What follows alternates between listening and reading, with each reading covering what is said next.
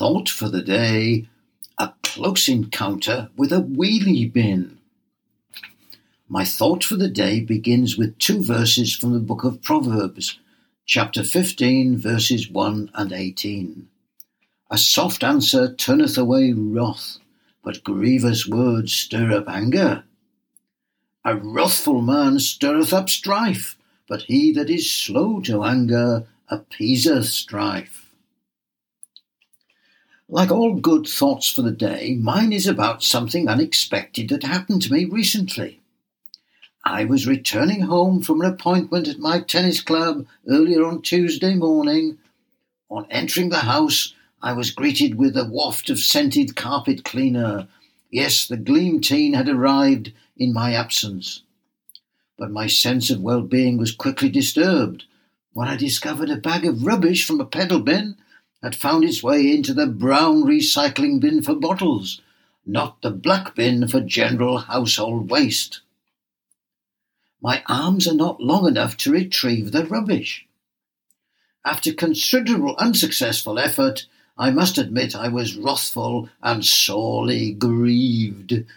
I started texting a grievous message to the offender. I had to take the rubbish bin out of the brown bin, which is only for glass or plastic bottles. Please remember to put the rubbish bag in the black bin in future! Exclamation mark. Then a second thought occurred to me. Yes, my grievous words would stir up anger, but would that help? Might it even build up resentment?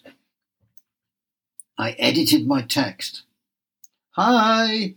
Wanted you to know you put the rubbish in the brown bin this morning. In retrieving it, I had trouble climbing out of the bin.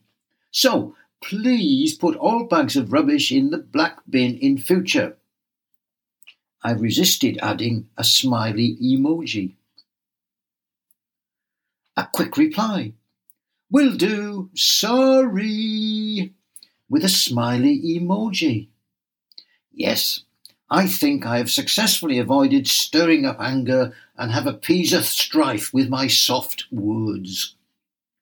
Students of creativity will be familiar with the way that an everyday encounter opens up opportunities of becoming more alive and connected to others and to what we take for granted, including in this instance a close encounter with a wheelie bin.